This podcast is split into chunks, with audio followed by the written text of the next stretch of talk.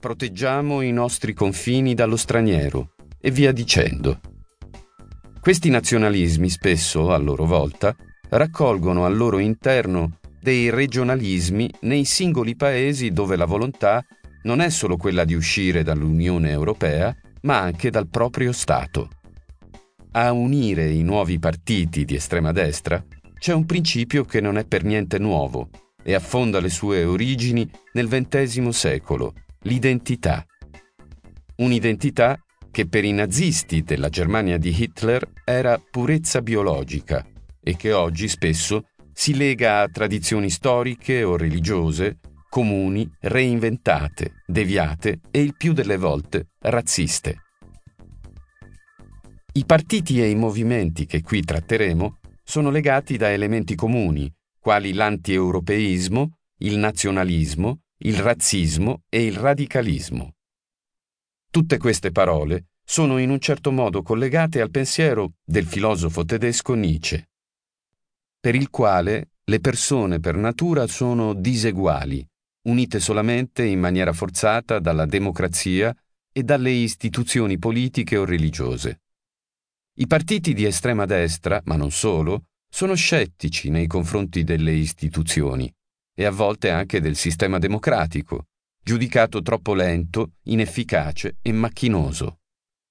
Queste espressioni politiche si concretizzano in maniera diversa a seconda del paese, ma in Europa non risparmiano nessuno, dalla Grecia all'Olanda, dalla Norvegia all'Italia. In questi anni difficili e incerti, ma anche rivoluzionari dal punto di vista delle frontiere raggiunte dalla tecnologia e da Internet, il vento sembra soffiare a favore dei populisti, dei separatisti e dei nazionalisti. Questi sono anni di lotta tra due principi opposti che riguardano uomini e donne, uguaglianza e disuguaglianza, ovvero siamo proprio tutti uguali? E se è così, o almeno se volessimo che fosse così, allora dovremmo superare le differenze politiche, religiose e culturali, tendendo una mano e non alzando un muro.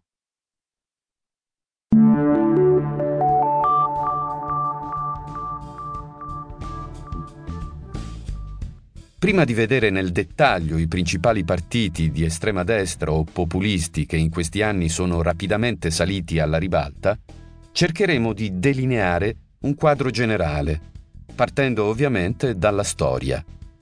Quanti di voi sanno in realtà com'è nata la destra e di conseguenza la sinistra. Qual è il percorso che ci ha portato fino a qui?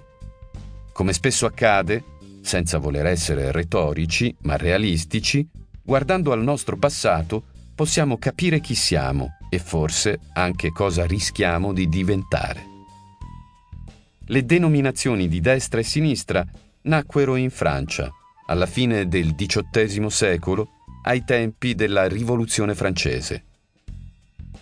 I due termini stavano a indicare la posizione tenuta dai rappresentanti delle classi sociali all'interno dell'Assemblea degli Stati Generali, convocata nel maggio del 1789 dal re di Francia.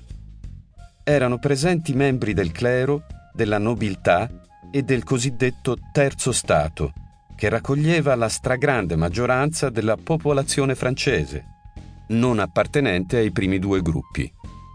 Il terzo Stato, nell'aula dell'Assemblea, si divise in due parti.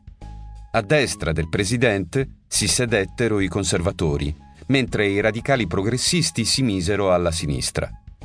Da questo momento in poi i rappresentanti del popolo si sarebbero sempre divisi in due aree, di cui una conservatrice, reazionaria, spesso sostenuta dalla nobiltà e dal clero, e l'altra radicale, progressista, sostenuta dalla borghesia e dal popolo, divenuto poi in tempi più recenti proletariato.